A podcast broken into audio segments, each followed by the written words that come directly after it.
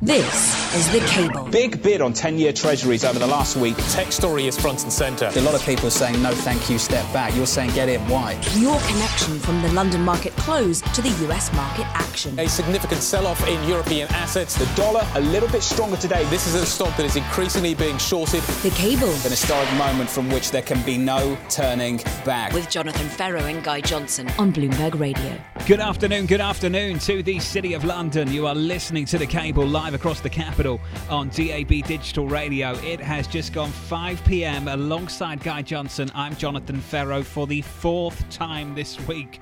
I will say it. What a session, Guy Johnson. What a session. Uh, and I'm just going to throw in there, so we'll get it out of the way now. Seems like we have an extra champion, uh, an extra uh, Premiership game, but it's taking place in Madrid. Unbelievable. What a comeback from Spurs. It was an amazing game. Fantastic. They were game. both. They were both amazing games. But I just kind of, I'm slightly, like it does just feel like a Premiership game now. I know, we have seen this before, but it's got a little bit more spice to it. Is this the first all-English affair since oh, wow, is that two thousand eight? The, the voice of John Tucker, can we just introduce you to our audience? Because you know how much I love following Ajax. Ajax. Ajax. Ajax. I didn't say Ajax, guy. Ajax. You did that on purpose, didn't you? Yes, I did, actually. why, why are you here? Where's Charlie? Uh, Charlie, here I'll tell you how dedicated Charlie is. He's off today. Yeah, but he still came in. Did he? Uh, yeah, what just, what for? He just uh, he misses us. He honestly came in on his day off. Yeah, he, that's the weird. Poor man needs to find a life. That is weird. Do you want to get us some top stories? House price growth. Everybody talks about house prices, right? They remain weak in April as the slump in southeast England continues to depress the market. Now, according to the Royal Institution of Chartered Surveyors, prices were unchanged. Due to a dip in new buyers, expectations for the next three months, they're flat or uh, declining sales across all of Britain. Now, contributors to the survey continue to cite, guess what, Brexit as a dampening factor. And P M May has won a reprieve from her Conservative Party.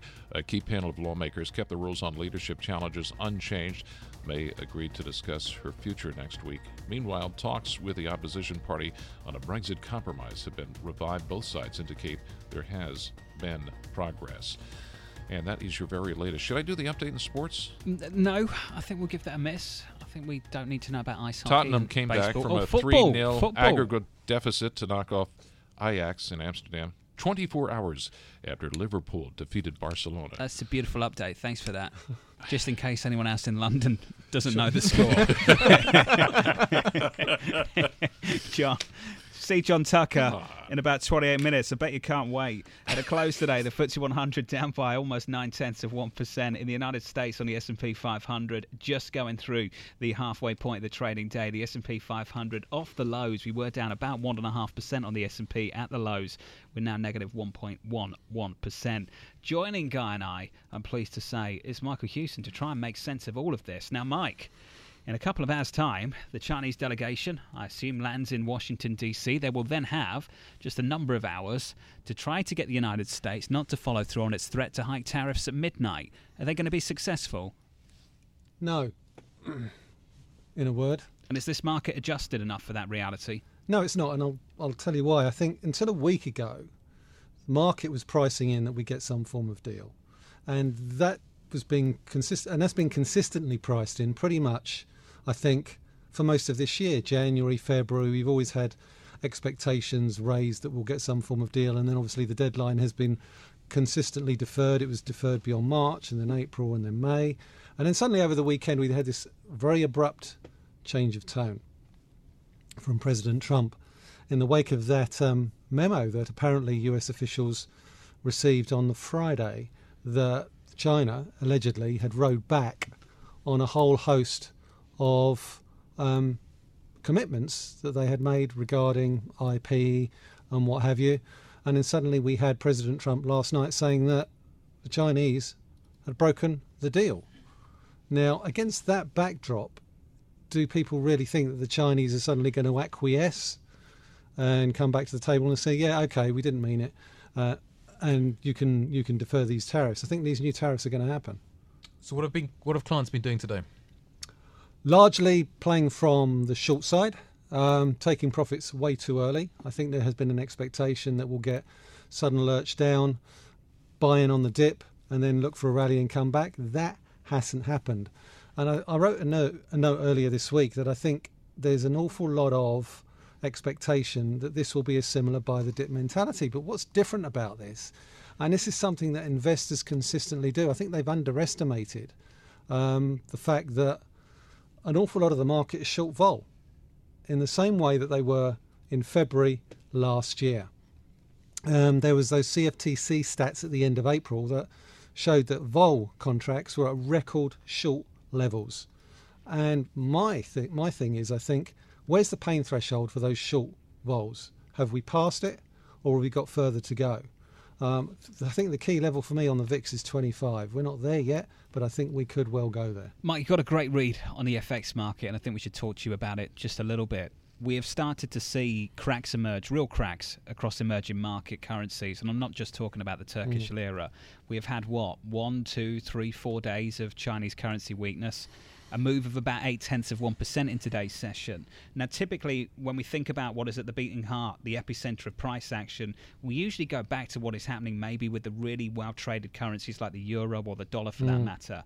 SocGen's Kick Jukes pointing out that he thinks the epicenter of the market moves are going to come from the Chinese currency. How important are the moves of the last few days, and how important will they be in the coming days?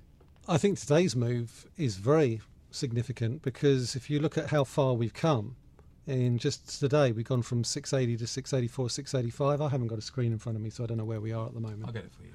But for me, the big level, I think, is six ninety-eight seven. That's been the high since pretty much two thousand sixteen, or the high for the dollar, the low for the Chinese currency. So I think if we get a move back to those sorts of levels, you're, I think you're going to certainly see further pressure emerge on emerging markets, um, certainly in terms of the currency factor, less so due to the interest rate factor, because obviously interest rates and yields are much, much lower. Do we go back through seven? No, not yet.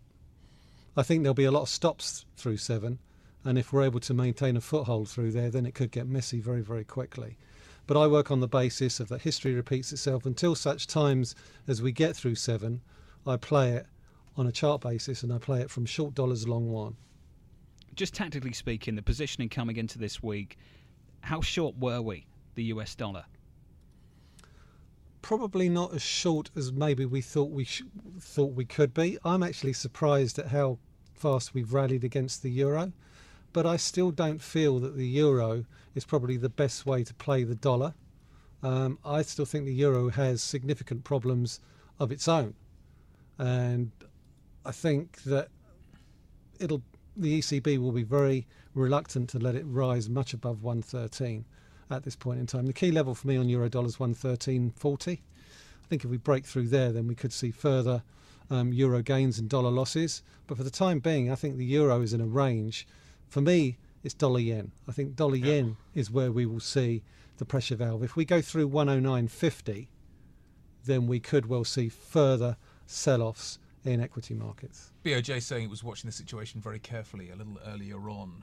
Um, that's Japanese for we're ready to step in. Well, that was kind of my, yeah. that's where I'm going. Yeah, I, that's, that's I, the but they can slow it down. I used to trade dollar yen. What they don't want to see is sudden appreciations in the yen. They'll let it, they'll let it rise, yep. but it's about the pace of it, not the direction. I was talking to Simon Derrick earlier on. He was talking about one oh five. Yeah, I would, I would wow. go along with that. Um, I mean, my immediate target is probably one oh eight, but one oh five maybe six months, nine months from now, if things don't improve.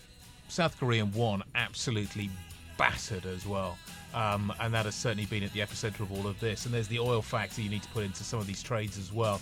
Uh, the tension rising in the uh, in the Gulf, Straits of Hormuz, uh, the oil story would be very negative uh, if it was to rise substantially for the South Korean economy. Plus, you've got a few missiles being lobbed by the North Koreans. Plenty of other things to think about as well. We'll carry on the conversation. This is The Cable. This is Bloomberg. When I go, I win. This is The Cable with Jonathan Ferro and Guy Johnson on Bloomberg Radio. Good evening, good evening. You are listening to The Cable. We are live on D A B Digital Radio in the London area uh, and of course around the world on all of your Bloomberg devices. When I say we, John Ferro is over in New York. I'm Guy Johnson, joining you here in London. Joining us in the studio, Michael Hewson, Chief Market Analyst for C M C. Michael, government talks uh, continuing here in London between, uh, well, the government and the Labour Party uh, on which direction to take Brexit. The pound's actually up a little bit today, but not by much. Uh, we're trading one thirty seventeen uh, as we speak. Oh, I was talking to you in the break, and your view kind of is that we're in a holding pattern. We're waiting uh, for the European elections, mm. the Euros, as uh, apparently they're now being called, uh, to take place. Theresa May's position, uh, uh, presumably the Tory party's just kind of hanging on. They won't, they won't get rid of her until she's taken full responsibility for what is likely to be a drubbing. They can't get rid of her. They had the confidence vote in December last year, and under party rules, Uh, they can't mount another challenge. Yeah, but they've tried. So, so the nineteen twenty-two committee have they, have decided not to exercise the option of shortening that to six months, simply for the reason that they want May to, to take responsibility. But it could also be subject to a legal challenge. I think there was some talk about that trying to change party rules to suit to try and drive out an incumbent might have been a little bit difficult. But you're right.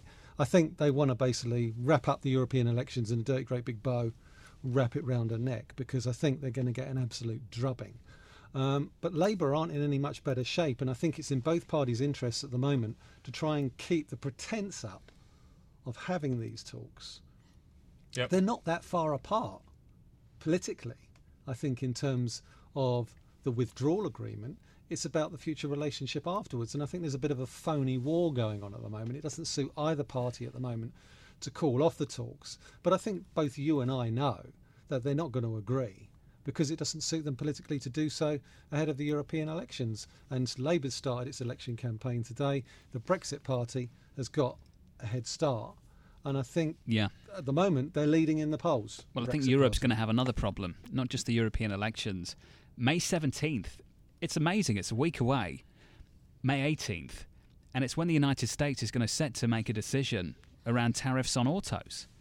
And I find it remarkable that a little more than a week away, we could have a really pivotal decision for the continent that could end up bringing the Europeans into a trade war with the United States in the same vein of the one with the Chinese over the last couple of years. Is Europe ready for that?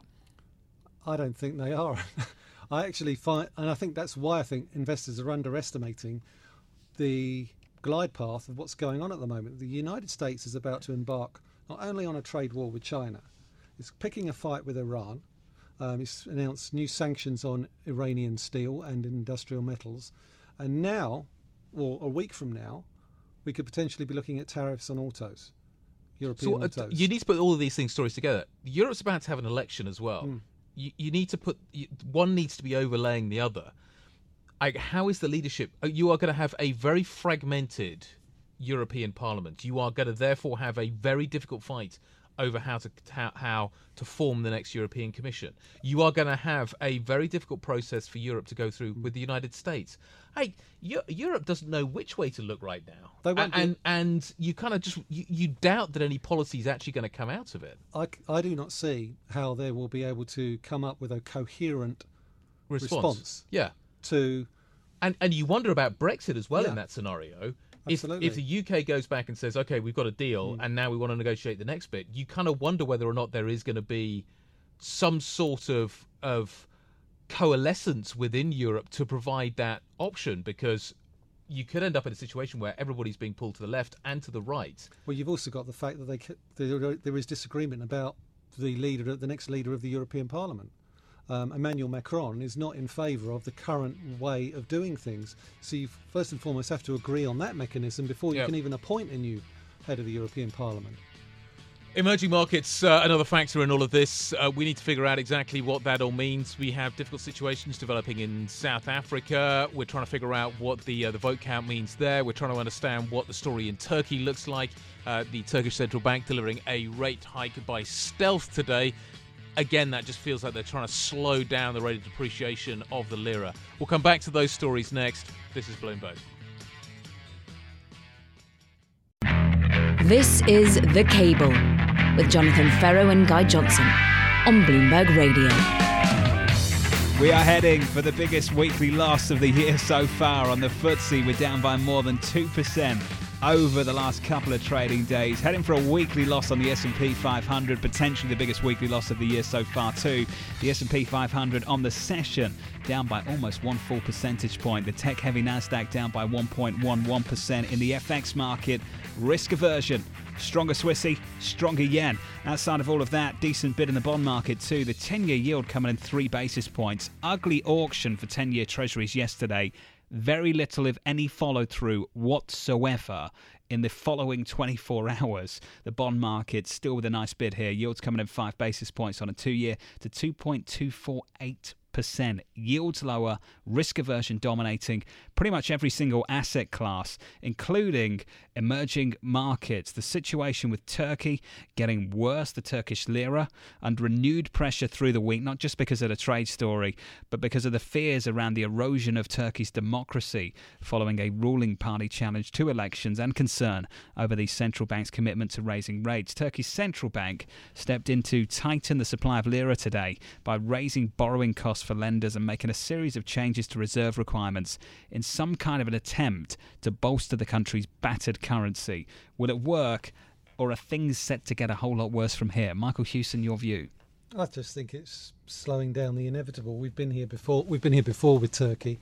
I think there is a significant scepticism about the direction of travel when it comes to governance within Turkey. None of what's happened over the past couple of days is going to change that. And what what you're seeing, I think, is a further decline in the lira back to the levels that we saw, I think, in the middle of last year when we saw a massive sell-off. Um, in a similar sort of vein, over concerns about governance of the country and um, the independence of the central bank. Is the market underpricing as well? Because we're spending so much time talking about tr- about trade. Is is the market underpricing the risk of what is happening in the Gulf right now too?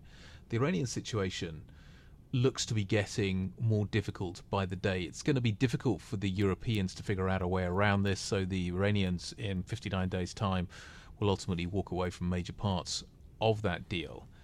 And then you kind of look forward and try and figure out what could happen next. The Iranians are being squeezed into a corner. There's a there's a regional politics at play here as well, which is difficult to fathom mm. out as well too. Oil prices at the moment are quite subdued, and, and, and in some ways that is what the global economy needs right now. I, you put trade tariffs on top of potentially mm. some sort of problem, some sort of supply hit to the to the oil story. How tough could it get for, for economies like Turkey, for for economies like South Africa as well? I think it, well, I think it could get very tough. I mean, you could look at interest rates in Turkey right now; they're twenty-four, twenty-five percent. If you get an inflationary shock as a result of an oil price spike, which plus cr- the currency weakness, which the currency weakness that. as well, exactly, then it could tip the global economy into a recession. And we've already got concerns about the glide path for global growth already. If emerging markets take a hit, Um, then where's that growth going to come from? I mean, it's not just, I don't think it's just a an oil price story. I mean, I think the big concern is when you get the U S S Abraham Lincoln going into the Gulf, yep. the potential for a flashpoint increases. And the big question is, how far do the Iranians want to push this? Because I don't think the Europeans are going to come to the rescue. No matter how much they want to, they still rely on the U S, um, and the Federal Reserve to stabilise any dislocations in financial markets. The Russians were pretty firm with the Europeans today. This is Sergei Lavrov, the foreign minister, saying the Europeans who committed to find a solution to the problem created by the Americans to fulfil their promise, it's up to the Europeans to do that. But but it's not, John, because if you if you have the global reserve currency, then basically you hold all the levers, and the Europeans can complain as much as they like. Um, the euro, okay, it's a reserve currency, but I don't have the same confidence in the euro th- as I do in the dollar, simply because the mechanism for controlling the euro is completely different. I think he's also, like, he was standing next to the Iranian foreign minister, and I also think the Russians are very determined to to cause trouble in Europe right now. So anything it's not that hard undermines, to do that. I agree, it's not hard to do at the moment. The Europeans but make that easy, don't they? Yeah, they, they do. do. But anything the Russians can do to undermine the credibility of, of the Europeans right now uh, certainly works to their advantage. Uh, and you kind of got a sense in what Lavrov had to say that that was certainly the case. I found it fascinating, John, that that um, Pompeo decided to to skip his little trip to Europe. No, skip skip his little trip to to Berlin. Germany. Um, really highlighting the difference between Germany and the United States at the moment. Like they really yeah, are not on the same page. The next week, I think, is going to be really interesting. I, I don't want to prejudge anything. Just the way this is all stacked up, the event yep. risk on the horizon. It's just really surprising to me. I go back to a conversation we had ten minutes ago. It's really surprising to me there is such little focus on that May eighteenth line in the sand for the U S administration to turn around and talk about tariffs on European autos. It, it's suppose, almost shocking to me. I suppose, John, it goes back to this perception that the markets can only really focus on one yep. factor or two factors at a time. And at the moment, it's still over a week away. I think it'll become more of a factor once we get into Tuesday or Wednesday of next week. Once we get past this weekend, I think at the moment, the key thing to keep an eye out for is how China reacts, when the, how the Chinese delegation reacts to President Trump and what comes out of this weekend. Once we're past that, then the markets will focus on next Thursday or whatever comes next. I, you, just, you have to wonder how the European Central Bank and how the German authorities will respond to this and whether or not they've got their eye on the ball at the moment. I don't think you can price it, really. I, I, I think you can probably get an idea of what it, you you could you could get an idea of what it would mean for the German auto sector. Well, I think we saw that in today's price action. I mean, the German auto sector um, was down quite heavily today. Yeah, all of them. Yeah, I, I, so I think you can, despite the fact they make yeah. a lot of cars in, in, mm. in the United States, I still think you would see a, a significant. So I think you can price it. I think you probably got an easier idea of how to price it from an economic point of view. You have mm. from a, from a market point of view. Um, anyway, let's uh, figure out what is going on. We're getting some comments from the president. Let's listen to him. Economy, Lordstown. They kept saying Lordstown, Lordstown. And when you had all of these great companies spending billions and billions of dollars coming into our country, they couldn't talk about it. They'd only mentioned the one plant uh, that uh, was a G M plant from a very long time ago. And now we have a great company going in, going to make electric trucks, very appropriate. Interesting idea, actually, electric trucks. Yes, please. Will you allow Robert Mueller to testify in Congress? Well, I'm going to leave that up to our very great Attorney General, and he'll make a decision on that. But I will say this. Look, the Mueller report came out. It was done uh, at, uh, I guess I'm hearing numbers now, close to forty million dollars, with seventeen or eighteen very angry Democrats who hated Donald Trump, and also uh, everything that they could possibly have at their disposal. There was nobody that was, in the history of our country, more transparent than me. I said, give them every document, give them every person. Let the White House counsel testify. I think he testified for thirty hours. I guess they must have asked him the same question because uh, there wasn't very much to testify about. But I said, let him testify and let him keep him as long as you want. Actually, when I heard thirty hours, I said, that's a long time. But I let him testify. I didn't have to have presidential privilege. I could have stopped everything. I didn't have to give them a document. I gave them one point five million documents. I gave them White House counsel. I gave them other lawyers. Anybody you want, you can talk to. At the end of the testimony, no collusion and essentially no obstruction. Of course, a lot of people say, how can you obstruct when there was no crime, when there was no collusion? How can you possibly obstruct? I'll tell you, but it's worse than that. It's not only was there no crime, but the crime was committed on the other side. So we're protecting against the crime committed on the other side. So after spending all of that money, all of that time, two years, they come up with a report. And Bob Mueller is no friend of mine. I had conflicts with him. We had a business dispute. We had uh, somebody that is in love with James Comey. We like James Comey. They were very good friends, supposedly best friends, maybe not, but supposedly best friends. You look at the picture file and you see hundreds of pictures of him and Comey. And with all of that and other things, uh, he wanted the F B I job. I don't know if anybody knows that, but as you know, he was considered for the F B I job, wanted it. And the day after he didn't get it, he became the special counsel. That's a conflict. And we had other things, but that, those are tremendous conflicts. Listen to this. Your judge, call him a judge, is has a business dispute with me. Your judge has a fantastic relationship with James Comey. Well, he's a part of this. He lied to Congress. He leaked. He's a liar, a leaker. And your judge has a situation where he wanted to become the F B I director. We chose Director Wray instead and told him, I'm sorry. That's, those are tremendous conflicts. Those are tremendous conflicts. And then he puts on his staff almost all Democrats, many of whom contributed to Hillary Clinton. None of them contributed to me, that I can tell you. And it started out at thirteen and went to eighteen. And these were angry Democrats. These were people that went to her, in one case went to her, it was supposed to be a party, it turned out to be a funeral on election evening, and was going wild. He was so angry. And this man now is judging me. You had other people made big contributions to Hillary Clinton's campaign.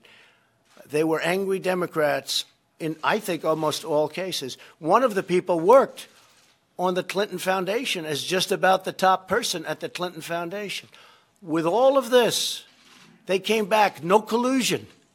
There's nobody in this room, including you.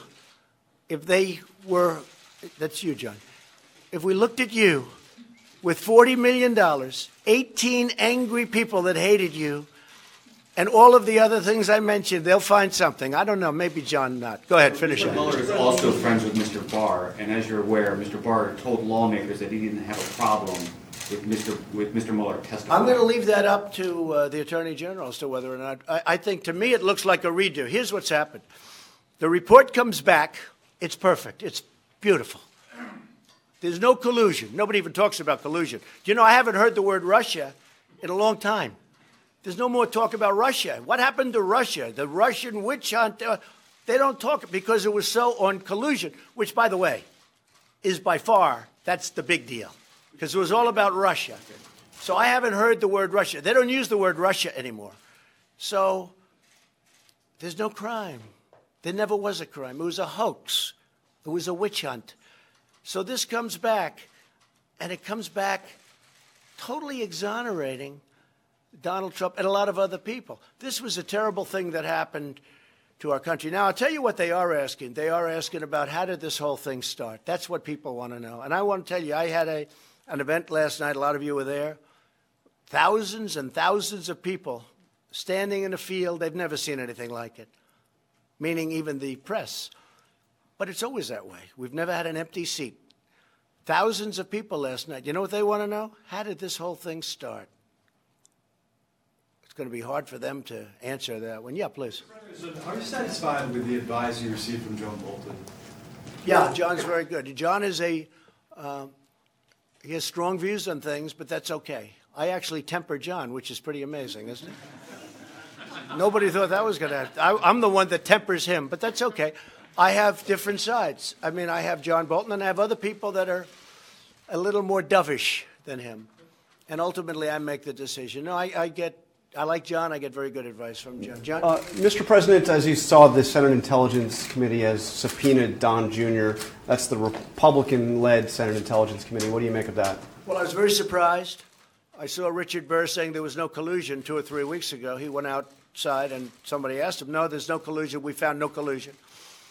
But I was very surprised to see my son. My son's a very good person, works very hard.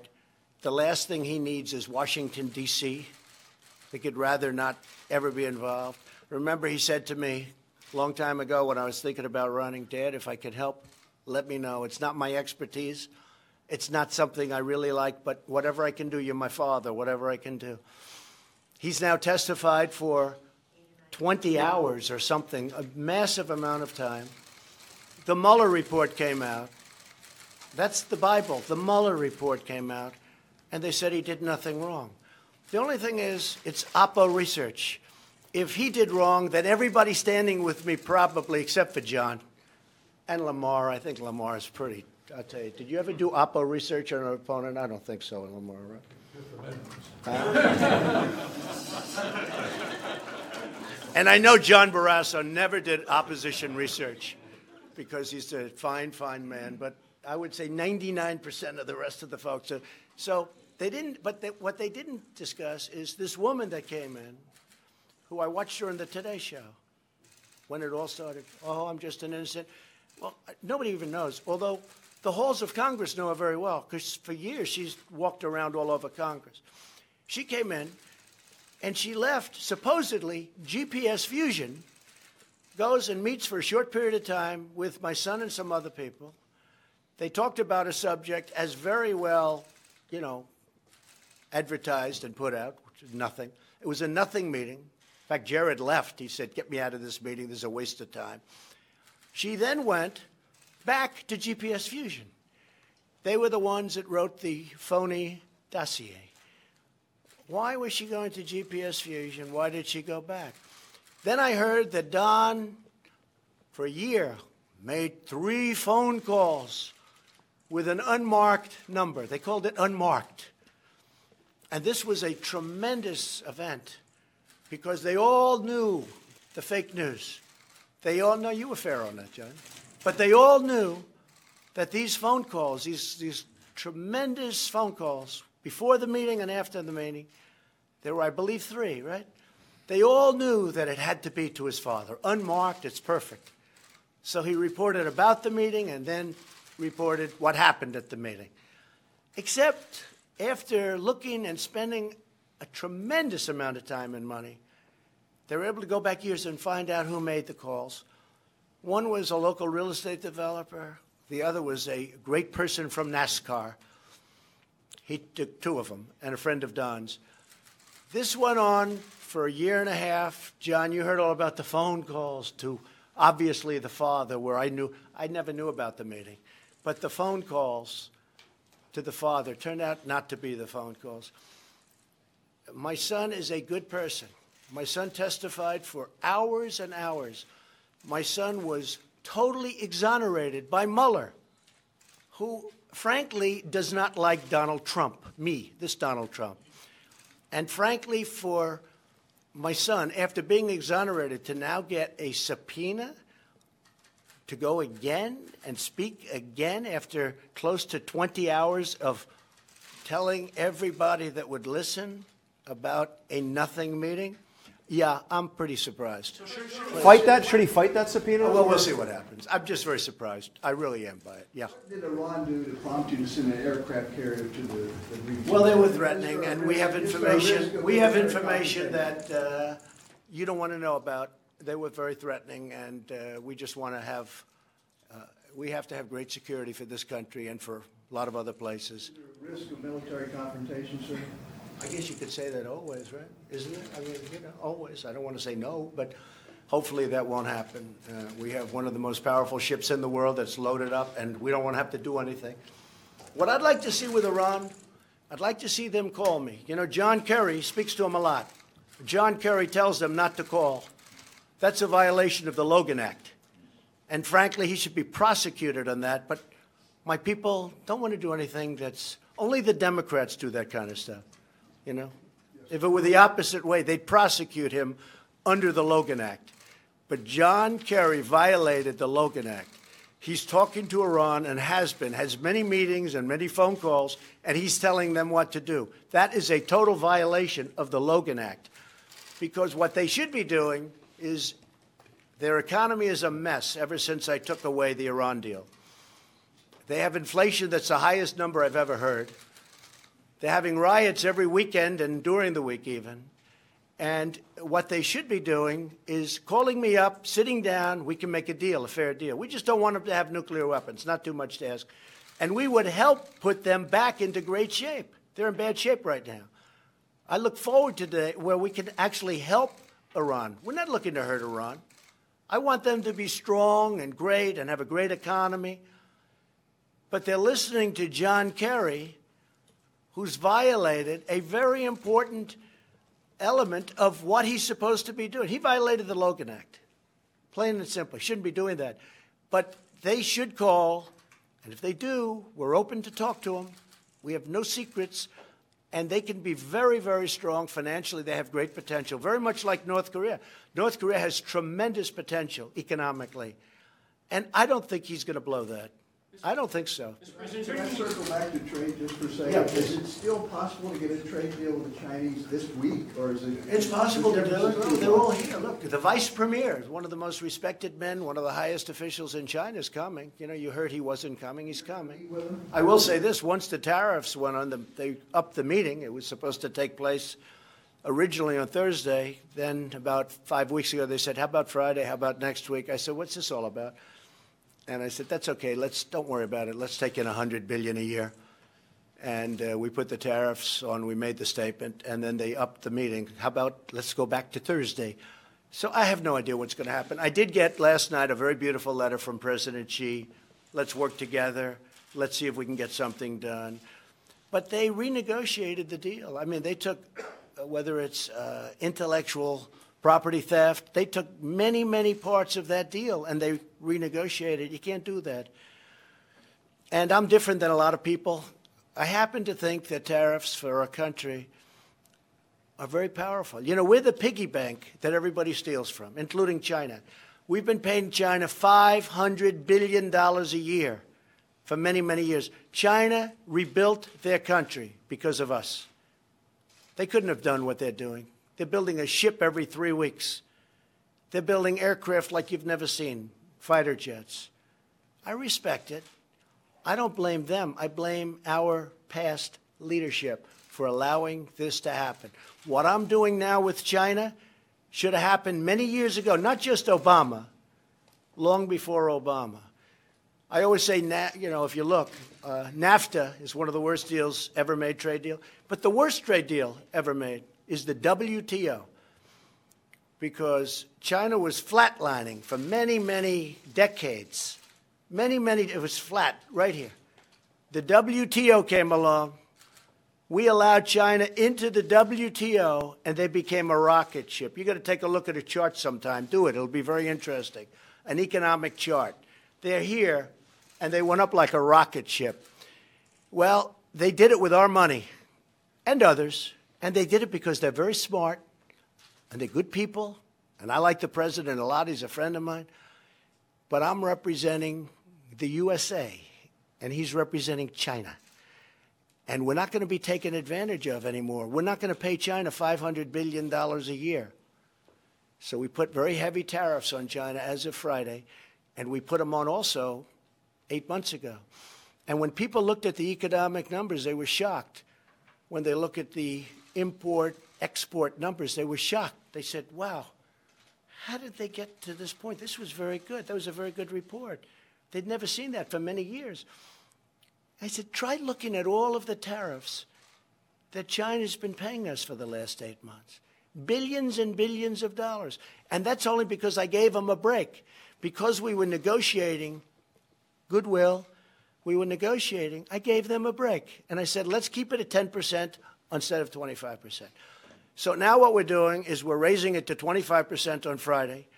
So it'll be two hundred fifty billion dollars at twenty-five percent, and it'll be three hundred twenty-five billion dollars at twenty-five percent, and we're starting that paperwork today. So we'll see. But you know what? As president of our country, we had to do something about it. And as president of our great country, we're going to be taking in more money than we've ever taken in. And all of these countries, many of them have taken advantage of us, including our allies. They've taken advantage of us on trade. They've taken advantage of us on military. We defend all these countries for nothing or for a tiny fraction of what it costs. We take care of NATO. I'm all for NATO. I'm all for NATO. And I think it's just wonderful. But it's different than it was twenty-five years ago and forty years ago.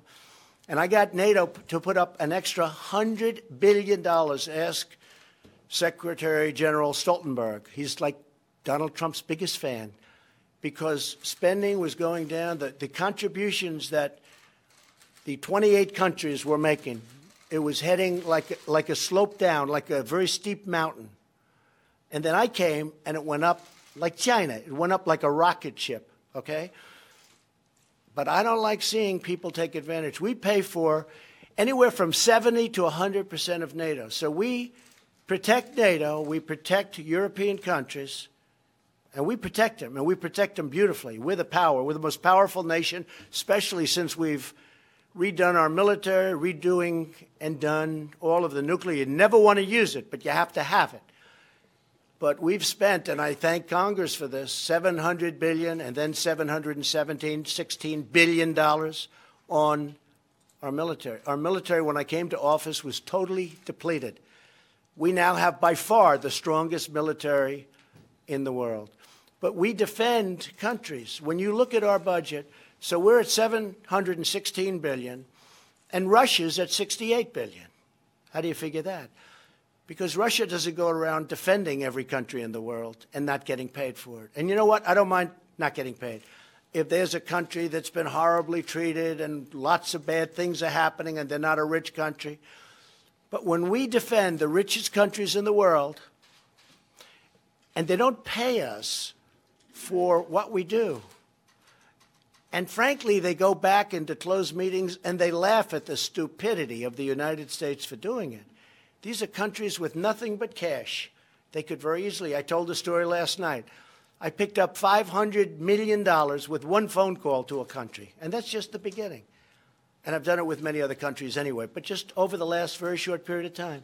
One phone call that lasted for a period of, I would say, five minutes. I picked up five hundred million dollars because I said, you're not taking care of us. We're taking care of you, but you're not taking care. It's not fair. So really, the word is not fair. NATO doesn't treat us fairly at all, but now they're starting to pay. And if you look at Mister Stoltenberg, he will tell you he's never seen anything like it. one hundred billion dollars, and that's a low number. They're paying one hundred billion dollars more. But how do you feel about this? Germany. You're supposed to be paying two percent. Germany's paying one percent.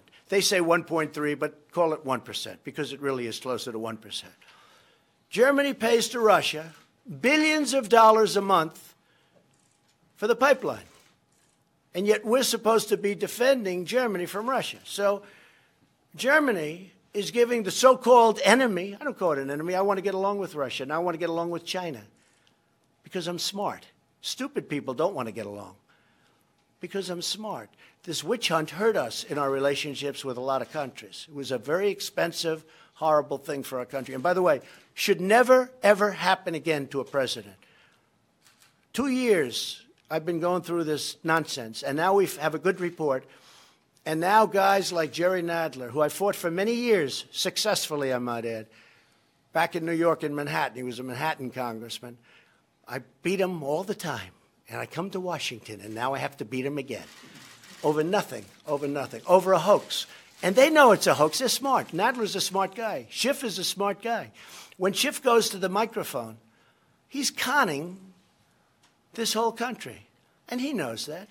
And he goes back into a room and he talks to his friends and he laughs because that's the way life is. But our country is doing great. We're going to find out about China tonight. And I think in the end, you're going to be very impressed with the kind of things we're doing. And the reason they were so surprised with the numbers two, three weeks ago, not the three point two G D P, which everybody was surprised at, but maybe more importantly, export numbers, import numbers, because we have billions of dollars coming to our country that our country never would have seen with a regular president. This should have been done many years ago. And I told President Xi of China, and I tell Abe, who's a good friend of mine, Prime Minister of Japan, doing a great job. I tell him. I tell everybody. I say, I don't blame you. I blame the people that ran the United States. And I blame their trade representatives. And frankly, I blame our presidents because this should have never happened. We've been losing for years, close to eight hundred billion, not million. eight hundred million's a lot. But we've been losing eight hundred billion dollars on trade. eight hundred billion dollars. We're going to stop that. And we've already started. So we have a meeting tonight at five o'clock with the top people from China, and we'll let you know what happens. Thank you all very much. The President of the United States there in the Roosevelt Room at the White House. A whole range of subjects there, Guy Johnson. Just to go through some of the headlines on China and trade more specifically for our audience. He says he has an excellent alternative to the China deal. The Chinese delegation will be coming today. Then the more material news is that he received a letter from President Xi. The two may even speak on the phone. He said the U S is uh, likely or still possible to get a deal with China. To be more specific, just to clarify that, China, the deal this week, still possible. That the uh, president of China said in his letter, he urged him to work together. We're going to find out about China tonight. There will be a meeting tonight at five p.m. with the top people from China. Off the back of these headlines, the headline I think that really moved the market, guys, that he got the letter from Xi, and within the letter, she urged him to work together. Uh, the stock market off the back of that erasing some of the losses. The S and P five hundred down on the session still by half of one percent, but way off the lows. Your thoughts, Guy? Um, well, I think that, that's certainly one element. As you say, the, the market has responded to that. five p.m. is the meeting. I think that letter signifies that the, the Chinese wants a, a deal. I, I, the sense I got from the tone of that conversation was that the president by no means see that sees that as a certainty at this stage. Um, I think the market initially priced uh, priced higher on it. We've since faded a little bit. Uh, I thought the president was a little um, a, a little unclear as to whether or not he, he actually wants a deal. Like he said, he wants a deal, but but some of the language around that, I'm not sure completely goes to that. Doesn't like Germany. Uh, and I think that also came out to your point earlier on about uh, deals getting done. He's he's still unimpressed with Germany. He brings up Germany uh, again and again and again, and he says he wants to deal with the Iranians, despite the fact he's he's put a, uh, a carrier group in. Um, I he, he says he wants deals, but do actions speak louder than words, John? Michael Regan joining us, senior editor and lead blogger for Markets Live. Mike, this market is all over the place, trading on these headlines which have very little clarity to them whatsoever. Uh, absolutely, John. Like you know, like Guy said, you, it was almost sentence by sentence. You could see a reaction. Uh, you know, he said he got the letter. Uh, the, we market paired losses a little bit, but then he he clearly has not really softened his tone towards them, uh, towards the China delegation, and so we have faded back down. I mean, it's it, you know, I've probably said this a dozen times on the show, but it's it's really hard to to listen to the president and really uh, conclusively figure out what he's trying to say. You know, um, yep. uh, it, it doesn't – my my takeaway would be that I think the market will come back down. I don't think um, it sounds like there's much chance of a deal by tomorrow. I mean, there's still – you know, very major issues to sort out, and uh, you know they've got a, a day basically to do it. I mean, I think the, the best you can hope for, obviously, is that they they call back uh, this plan to increase the, char- the the new round of tariffs tomorrow. Um, but I don't know. I, I you know it's right now. I think it's a gambler's market. I think you you have to really be betting on on on. an outcome that is almost a coin toss at this point. I, I, I don't see how you gain an edge, how you you analyze the situation and, you know, come up with the, the strategy of what's going to happen next.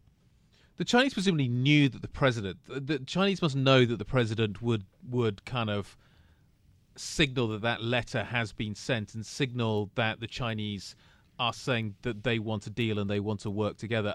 Can I read from that, do you think, and, and we're all kind of making this up as we're going along, that China is not going to come out and come out hard and say, well, you do this, we're going to do this. Like, it's very late in the day to kind of draw that kind of conclusion because because at midnight tonight, everything's going to change. Maybe the Chinese do, do respond. But in but in the meantime, the Chinese seem to be trying to at least deliver an olive branch. Is that the right interpretation? Like I'm re- I g- genuinely am struggling to understand what's going on here. I think that's fair. I mean, the, the most interesting thing I read today was in the Wall Street Journal, and they talked about how the reason China was emboldened to, to push back was that they observed President Trump demanding an interest rate cut in the U S, demanding or suggesting at Such least. Such a bizarre story. It wasn't that bizarre, yeah. And and to them, they read that according to this, you know, these are sources that spoke to the Wall Street Journal. So, um, you know, uh, for what that's worth, but you know, they basically said uh, President Trump's begging for an interest rate cut. their economy must not be as strong as advertised, which a lot of people tend to think because of that three point two. They took it as a sign of weakness. They took it as a sign of weakness. And they thought they could get concessions. Yeah, and and um, so I feel like right I, now so, China has yeah. all the leverage. In, in I, I read a, I read a kind of another story the other day, which seems to suggest, and, and, and this struck me as equally as bizarre as well, that the president is creating this situation around China in order to put pressure on the Fed to cut rates. Right, and and that goes back to what I was saying. What, it, trying to suss out and figure out the motives behind what he's doing. Yeah, I, it, I, I, it's almost a waste of time. It, it almost is. Yeah. I, I will say, if the Wall Street Journal story happens to be true and it filters up to the president, maybe Chairman Powell, that might be a saving grace. If the president finds out that going after the Fed is perceived as a sign of weakness abroad, Um, maybe yeah. maybe that helps maybe out Chairman Powell yeah, a little bit. That's right. Yeah, I'm wondering I don't know the, how far that goes. If the sources actually came from within the F O M C. But I do think that the Reuters report more recently shines a little bit of light of as just to how much the Chinese tried to backtrack ahead of a, a critical week of talks. And I think to some degree the Chinese also miscalculating where this administration is and, and how willing they be would be to stand firm and look for the better deal. There was a narrative, and I'm sure you guys came across it as well. I certainly did many times over the last couple of weeks, that the president just wanted a quick, easy deal. Yeah. And I think that the last couple of days have put some but serious market, cold but the water market's over that. been the market's been I the market has been in la la land on a number of different things of late, don't you think? Right. I, the trade well, deal is certainly one I of mean, them. Arguably, I know we blame the Fed for everything, but on, on this occasion, I think the Federal Reserve has insulated so many people from so many things that they haven't given much thought to the headline risk. Yeah, but but also the market pricing the Fed kind of delivering cuts, I think, was you could probably put in the same bucket as well. Right. Um, right. And, and I just kind of the, the market's just had this rose-tinted view of the world at the moment. Iran's not a problem. Uh, the trade story's not a problem. The Fed's going to cut. We're going to have a but, nineteen nineties scenario. The Fed's yeah, just going to give give us a present. Yeah, and the economy's in great shape with all of this as well. So the earnings story's not going to get that that sort of hurt either. I really. All of those things do not hang together. Right. And yet that was the narrative for certainly kind of three or four weeks. Guys, it's been great to catch up with you. Michael Regan, special thanks to you. Thanks for your patience over the last thirty minutes. A fascinating...